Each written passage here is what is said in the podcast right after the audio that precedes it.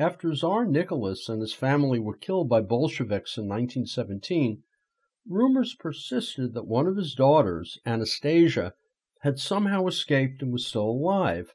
A few years later, in the early 1920s, several women began claiming they were the young Grand Duchess, the most famous of whom was the impostor Anna Anderson. Using a variation on the story behind Anderson's claim, a French writer named Marcelle Maurette crafted a play which opened on Broadway in late 1954 and which became a successful film with Ingrid Bergman and Yul Brynner two years later.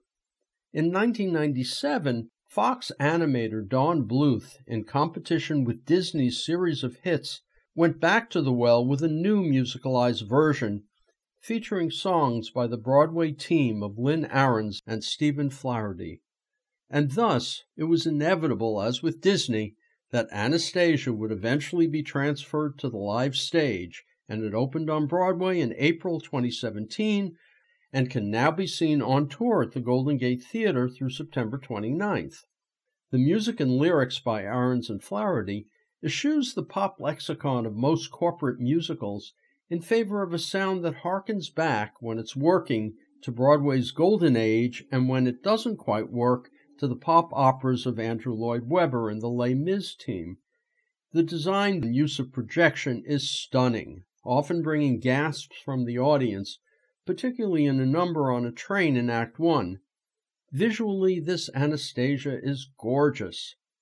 The plot, though, was paint by numbers, despite a book by renowned playwright Terrence McNally.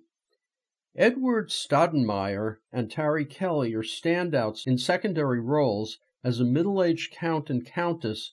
Lily Coogan as Anya and Stephen Brower as the ambitious Dmitri are perfectly fine. Everyone is a pro. But there's no denying the staleness of the story and the lack of nuance in whatever vague political subtext underlies the show. The Bolsheviks are cold and humorless, and the old regime a fairy tale ruined by violence, with an occasional shout out to actual history. But still, the lush score mitigates it a bit, and the opulence of the production, the sheer beauty of the design and costumes, makes Anastasia a show with its own, albeit quite limited, rewards. Anastasia plays at SHN's Golden Gate Theater through September 29th. For more information, you can go to shnsf.com.